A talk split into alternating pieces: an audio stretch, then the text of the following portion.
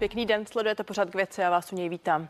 Vládní neshody kolem daně z mimořádných zisků, otázky kolem výměny ministra a nejistota plynoucí z obrovského rozpočtového schodku. Naplňují vládní strany své předvolební sliby. Máme čekat ostrou prezidentskou kampaň, ve které se bude prát hromada špinavého prádla. Tak to jsou otázky na komentátora Mladé fronty dnes Miroslava Koreckého. A já vás tady vítám, pěkný den. Hezké odpoledne. Tak místo předsedkyně poslanecké sněmovny z pirátské strany Olga Richterová v uplynulých dnech naznačila, že ministr financí Zbyněk Stanjura lže, když říká, že kabinet se kloní k tomu, aby takzvaná windfall tax byla uvalena na firmy až v příštím roce. Podle ní se údajně ká pět shodla na tom, že ta daň má být uvalena už za letošní rok. Tak ukáže se nakonec, že někdo lže? No, nevím, jestli si to ve vládě nějak vyříkají, ale je to, je to ukázka toho, že eh, na to existuje takové přísloví, které se tady asi ne, úplně nehodí, že když člověk do něčeho šlápne, že v tom nemá úplně tancovat, ale eh, že to, to byla tak nešťastná celá ta komunikace kolem, kolem to, toho výstupu z toho jednání té, té koaliční skupiny a následně vlády, že viděli jsme, jak lítaly akciové trhy, že, že prostě jak, jak vlastně výroky politiků dokážou být cenotvorné, že prostě to skutečně poškodí. Poškozuje zemi, poškozuje to konkrétní firmy, akcionáře těch firm a podobně, že tady stačilo několik hloupých výroků, na kterých se neshodovaly jedna strana s druhou a, a tady ekonomové to spočítali na třicet miliard korun, že, že, to, že tady skutečně klesly v tu chvíli akcie ČEZu a některých bank a některých dalších společností. Čili politici by si z toho měli vzít opravdu hodně černý příklad, že tohle to prostě ne, že ta komunikace že téhle vlády že je velmi tragická a že, že to není jenom, že to je hloupost, ale v tuhle tu chvíli je to prostě ekonomický problém. Jestliže oni způsobí škodu konkrétním firmám, tak to je, to je prostě... Olgy Richterové se včera tady v pořadu Partie zastal také předseda Pirátů Ivan Bartoš. On i vlastně bagatelizoval tu škodu, popsal tady, že nebyla tak vysoká. Já se teď ptám na jinou věc. Ptám se, co zatím čtete. Zda je to skutečně jen chyba v komunikaci, nebo zda vám přijde, že vláda zatím neví, jak se k celé záležitosti postaví? No, takže že konkrétně bavíme-li se o té windfall tax, o té dani z neočekávaných zisků, tak je, je to problém ideový, kterou tu vládu trošku dělí. Pro O D S je to větší problém. Piráti třeba, kteří jsou dost nalevo, tak ti navrhovali už dávno a, a, a stojí za ní v té nejtvrdší podobě i v uvalení právě na ten letošní rok.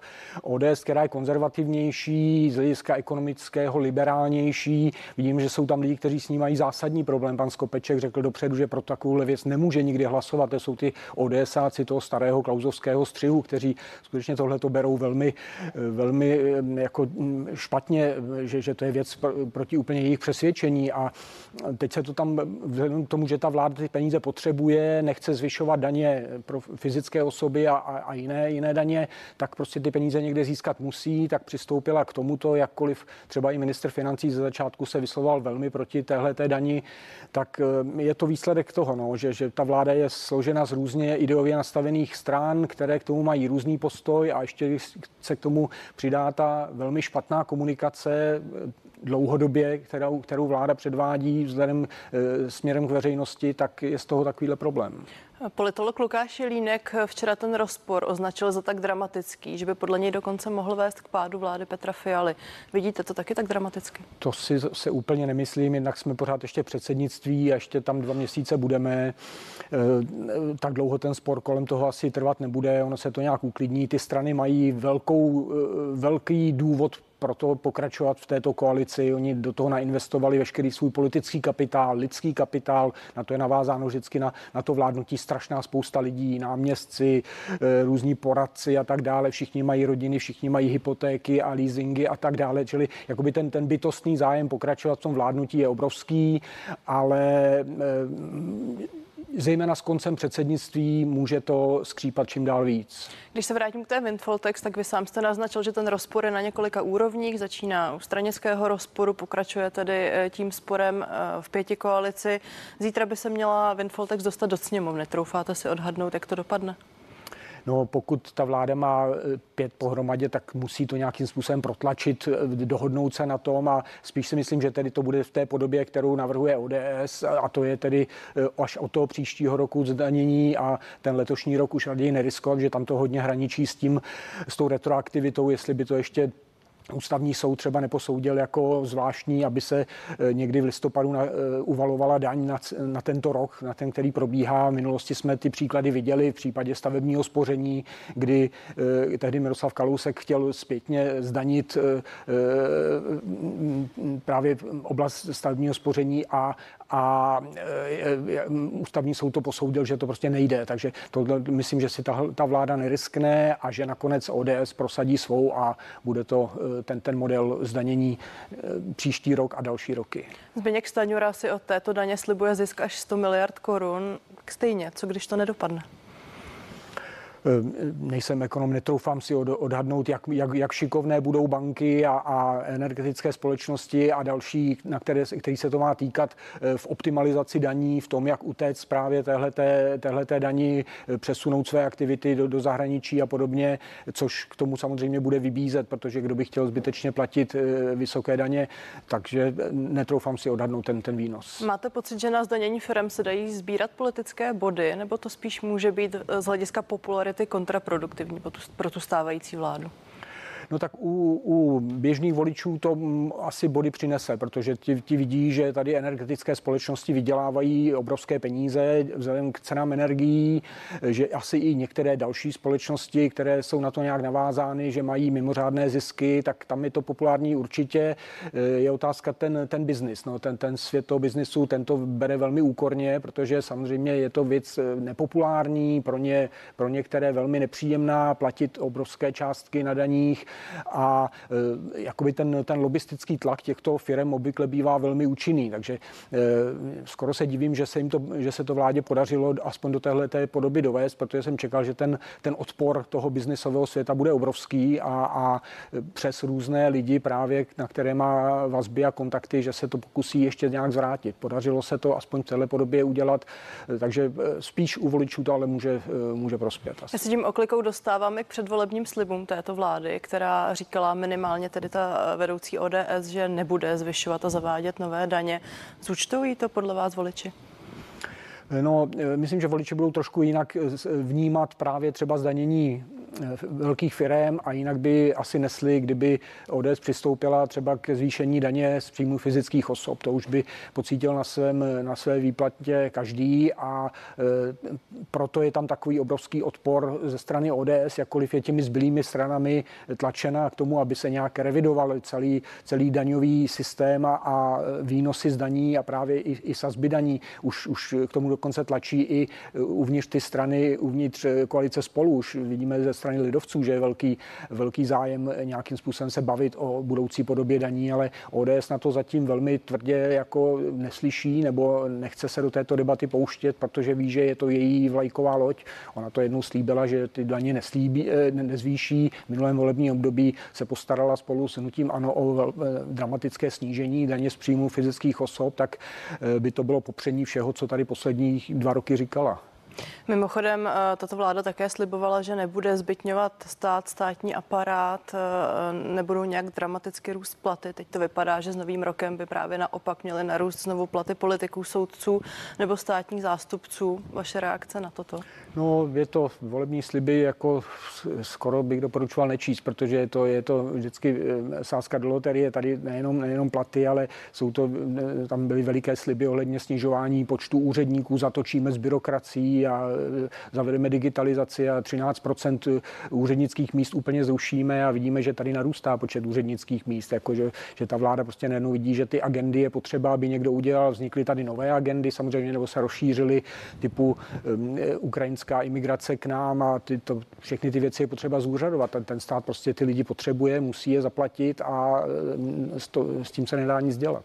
Ale abychom byli spravedliví, jsou to sliby, které dohnaly i jiné vlády, a teď myslím obecně před volbami. No, určitě. Určitě, to jako každá vláda slibuje před volbami nesplnitelné. Ví, že, ví, že některé sliby nesplní, a, ale prostě v té volební kampani. A, a kdo jakoby sleduje dlou, delší dobu politiku a, a nebo je realista, tak prostě ví, že to nemůže všechno brát úplně vážně. To jsou slova komentátora Miroslava Koreckého, který je hostem pořadu K věci.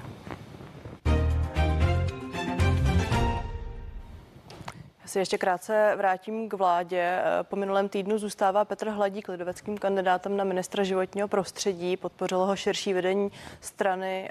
Ty nominace o Petru Hladíkovi, pochybnosti o nominaci Petra Hladíka do vlády vznikly po úterním zásahu policie v jeho kanceláři na brněnském magistrátu. Jsou tam dva zásadní body.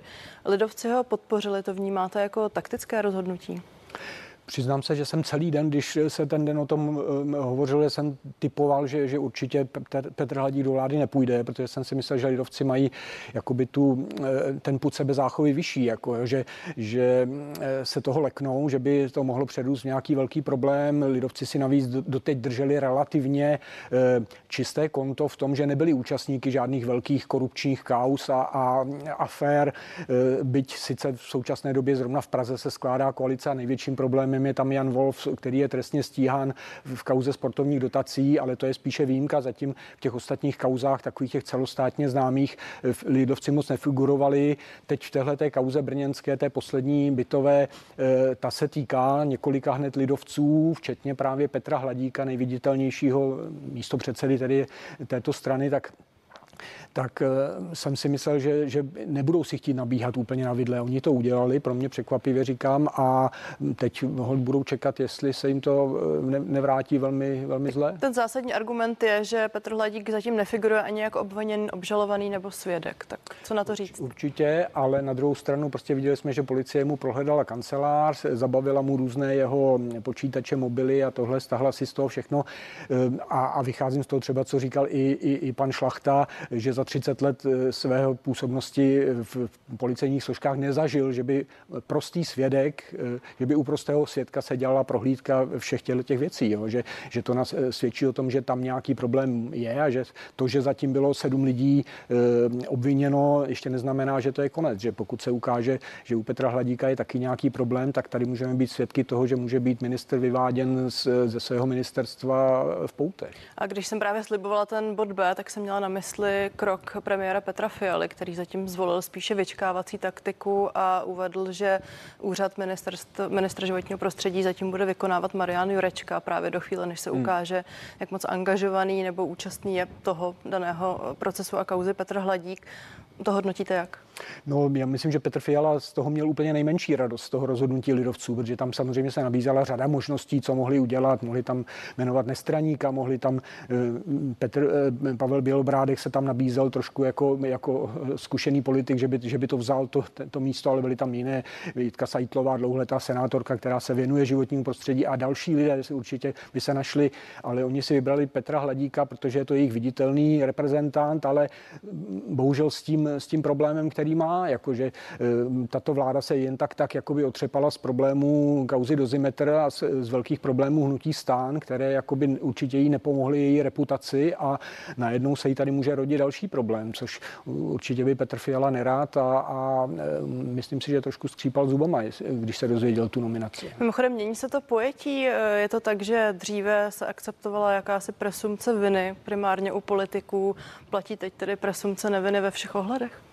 No, ono to bylo rozdílné, tak viděli jsme, že tady máme za sebou volební období v čele s, s obviněným premiérem, tak jako tam se to trošku, tyhle ty relace trochu posunuly do dosud neznámých končin, ale dříve se to tak různě, třeba Jiří Paroubek, kdy si razil hodně tu, tu variantu toho, té presumpce viny, ale ono zase v některých, některých případech by to bylo až absurdní. No. Viděli jsme případ Vlasty Parkanové, prostě, který se může tahnout deset let nebo i více a ten politik, aby byl odstaven jenom proto, že je z něčeho podezřelý, ale v případě Pe- Petra Hladíka, který jakoby teprve měl být nominován do té funkce, když se to stane politikovi, který je ve funkci nějaké, a tak on to prostě třeba ustojí a, a pokračuje dál, jako jsme viděli třeba pana Půtu a další, ale v případě Petra Hladíka eh, oni tam měli možnost jakoby vybrat si tu snazší cestu, Petru Hladíkovi najít nějakou jinou funkci významnou, aby jako se necítil úplně odhozený, ale jakoby nenabíhat si na ty vidle. Takhle si trošku na, na, naběhli a musí čekat, co, co bude. Čili z vašeho pohledu měl zkrátka Petr Hladík odstoupit sám? Já bych čekal, že poodstoupí a bude se třeba věnovat tomu komunálu dále a počká, jak ta kauza se bude dál vyvíjet. Já ještě připomenu, že prezident Miloš Zeman měl výhrady hned k několika ministrům té stávající vlády. Myslíte si, že by ve finále Petra Hladíka skutečně jmenoval?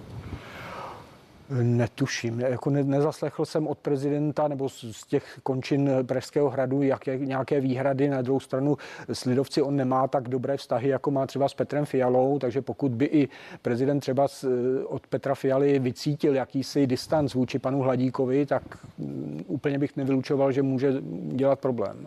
Miroslav Korecký zůstává mým dnešním hostem.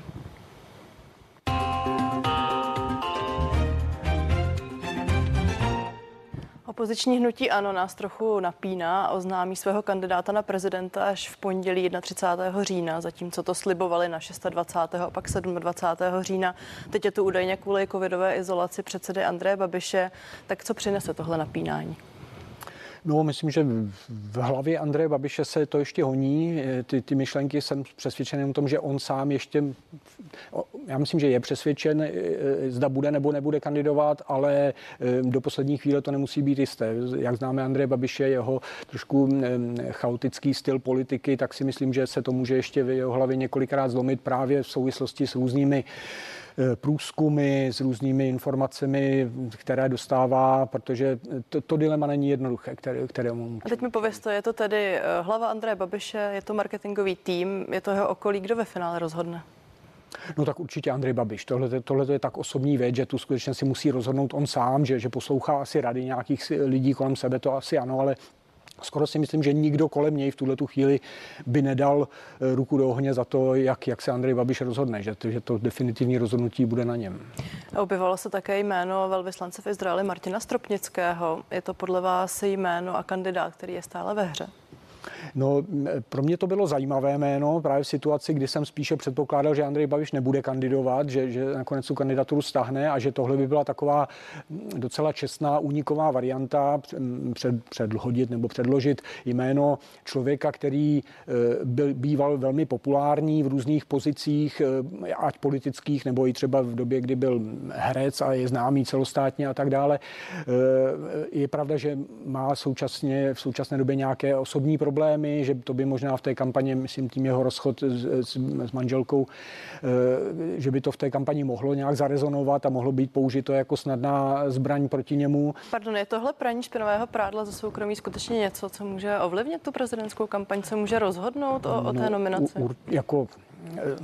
všechno může rozhodnout, jako jak, jak, jak o nominaci, tak o výsledku toho člověka. Viděli jsme, že v případě tedy vlastně proti kandidatury Miloše Zemana a Karla Schwarzenberga rozhodlo, rozhodlo úplně bizarní téma sudetských Němců, které vůbec nebylo předmětem kampaně, vůbec jakoby to najednou se objevilo, velmi poškodilo Karla Schwarzenberga a podle různých odhadů jako mohlo rozhodnout celou tu prezidentskou volbu. Takže pokud by jakože jeho bývalá manželka je velmi agilní v tomto směru jako a a proti kandidáti toho využili a používali její, její jakoby argumenty, tak Martina Stropnického by to určitě mohlo poškodit. Jak moc je pro voliče důležité, zda v té kampani bude figurovat sám Andrej Babiš nebo někdo doporučený hnutím ANO? Ptám se teď zkrátka na to, zda voliči nedají prostě ne na doporučení. No, oni něco naznačili už ty průzkumy, které teď vyšly, ty poslední agentury Ipsos, kdy kdy jakoby oni otestovali i ty varianty, kdyby nekandidoval Andrej Babiš, ale kandidovali za něj některý ty jeho jakoby náhradníci, buď paní Schillerová pravděpodobně, anebo, nebo pan Stropnický, a ukázalo se, že oba mají menší šanci výrazně než Andrej Babiš, že jak skutečně tam já jsem předpokládal, že třeba právě pan Stropnický by mohl nahradit ten, ten problém, který má Andrej Babiš, a to je ten, že on snadno získá asi třicet procent svých voličů, ale bude mít veliký problém s tím získat těch ještě dalších dvacet, že, že ten jakoby Těch, ten počet těch, kteří jsou proti němu, je výrazně vyšší než ten, který je s ním, a což by u třeba pana Stropnického nemuselo být takový problém, ale ty průzkumy naznačily, že jakoby jejich šance by byla ještě výrazně menší než Andreje Babiše, což si myslím, že je i argument, který se právě teď honí Andreji Babišovi hlavou, že pokud někdy uvažoval, že by za sebe nabídl někoho jiného, takže možná od toho zase ustupuje a přece jenom do té volby půjde sám. Tak na to oznámení si musíme ještě počkat. Pojďme tedy dál. Favorizovaný prezidentský kandidát v tuto chvíli Petr Pavel se nyní potýká ze série vyjádření na adresu jeho osoby a své angažmá s komunistickým režimem. Naposledy to bylo vyjádření někdejšího spolužáka Pavla Beneše, který po deníku Právo popsal, jak oddaně sloužil Petr Pavel komunistickému režimu. Je to kauza, která podle vás generálu Pavlovi výrazně ublíží? Asi mu úplně nepomůže, ale nemyslím si, že by to byla věc, která by, že by příští průzkum vyšel, že generál Pavel spadl o dvacet procent nebo, nebo o kolik. Toto si myslím zase, že ne, že jednak že ten dopad tého, toho, že nějaký spolužák o něm někde něco vypráví, nebude tak velký. Jednak to, že lidi, kteří se o to zajímají, tak vědí, kdo byl generál Pavel, že jak působil za minulého režimu, napsalo se už o tom poměrně dost, že jsou lidi, kteří s tím nemají problém, kteří sami byli za minulého režimu nějakým způsobem zaangažování v komunistické straně, v, v různých dalších složkách. Tak... Pardon, ono to vypadá na stranu druhou, že jak si ta síla té spolupráce se spíš zvětšuje z těch posledních vyjádření. To, to určitě, to určitě, to jak to, jakoby, fakta jsou jasná, že někde pan Pavel sloužil a tak dále. On to nějakým způsobem i komentoval, takové to, že plazili jsme se bahnem a byli jsme ti vojáci, kteří byli připravováni, ale teď se ukazuje, že to byla trošku jakoby jiná liga, že byl připraven skutečně na nějaké výsadky do, do jakoby škodit tomu západnímu světu a škodit konkrétně demokracii. Frekventant elitní školy pro zpravodajské důstojníky, které režim připravoval na vyslání pod diplomatickým krytím především do zemí NATO. Čili, Čili to už je přímý jakoby, jakoby pokus destruovat demokracii a destruovat svobodu západního světa, jako když se to člověk přeloží do dnešního jazyka. Takže to, to, to je problém, to, že se ukazuje, že pa, pan Pavel byl předsedou základní organizace komunistické strany právě v té, v té rozvědce, tak to je taky, prostě to nemohl dělat člověk, který by byl nespolehlivý, o kterém by byl jakákoliv pochybnost. Ten, ten případ, kdy on měl udat svého kamaráda nebo, nebo spolupracovníka, pracovníka právě a on s tím pak měl popotahování. To jsou všechno případy nebo věci, které určitě mu nepomůžou, ale jak říkám, nemyslím si, že by to zvrátilo úplně poměry v těch preferencích těch hlavních kandidátů. Petr Pavel zatím vzkázal, že to jsou pomluvy jednoho člověka. Dnes vydal takový vtipný tweet na to, tohle téma. Považujete to za dostatečnou reakci? No, tak já chápu jeho krizový management tuto chvíli, protože proti němu se tady vede nějaká, nějaká kampaň nebo kampaň, jakoby nějaké, nějaké informace proti němu, tak jistě lidé kolem něj zvažují, jak na to reagovat, zda raději defenzivně, moc, moc to raději se v tom ne, ne, nepatlat, anebo jestli vyrazit do protiútoku. Pan Pavel, myslím, že musí čekat, že máme dva, přes dva měsíce ještě do prezidentské volby, takže že takovéhle věci budou přibývat a oni na to se právě chtěla ptát a poprosím vás o stručnou reakci, hmm. zda tenhle motiv bude ještě ten, který se znovu vyvarbí, vyva, vybarví a vyjeví do konce té kampaně. Určitě je to asi nejsilnější motiv, který jde proti panu, panu Pavlovi použít, takže konkurenti budou-li jací a zejména třeba hnutí ANO, pokud postaví svého kandidáta a bude to třeba Andrej Babiš, tak pro ně je to samozřejmě asi číslo jedna, byť oni mají trošku podobný problém s Andrejem Babišem a jeho minulostí. Miroslav Korecký, komentátor Mladé fronty, dnes byl mým dnešním hostem. Já vám děkuji za rozhovor. Díky za pozvání. A vám díky za to, že jste se dívali, díky, že jste s námi a těším se na viděnou na C N N Prima News.